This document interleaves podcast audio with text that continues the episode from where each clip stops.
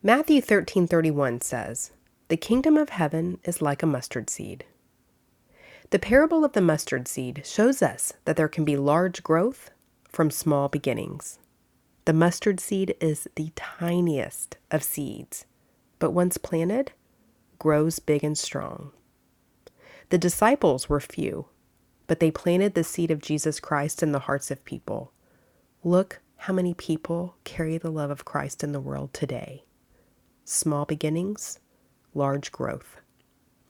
This verse can be alive in our lives in so many ways. If you are willing to plant the smallest of seeds in your faith, in your health, in your relationships, in your dreams, in your work, in your finances, you can experience the large growth of a richer life. But you can't grow what you don't plant. Jesus reveals here that there is large growth from small beginnings. So even when it feels like your seeds, your efforts are small and practically invisible, the growth can astound you. Keep the faith and keep going.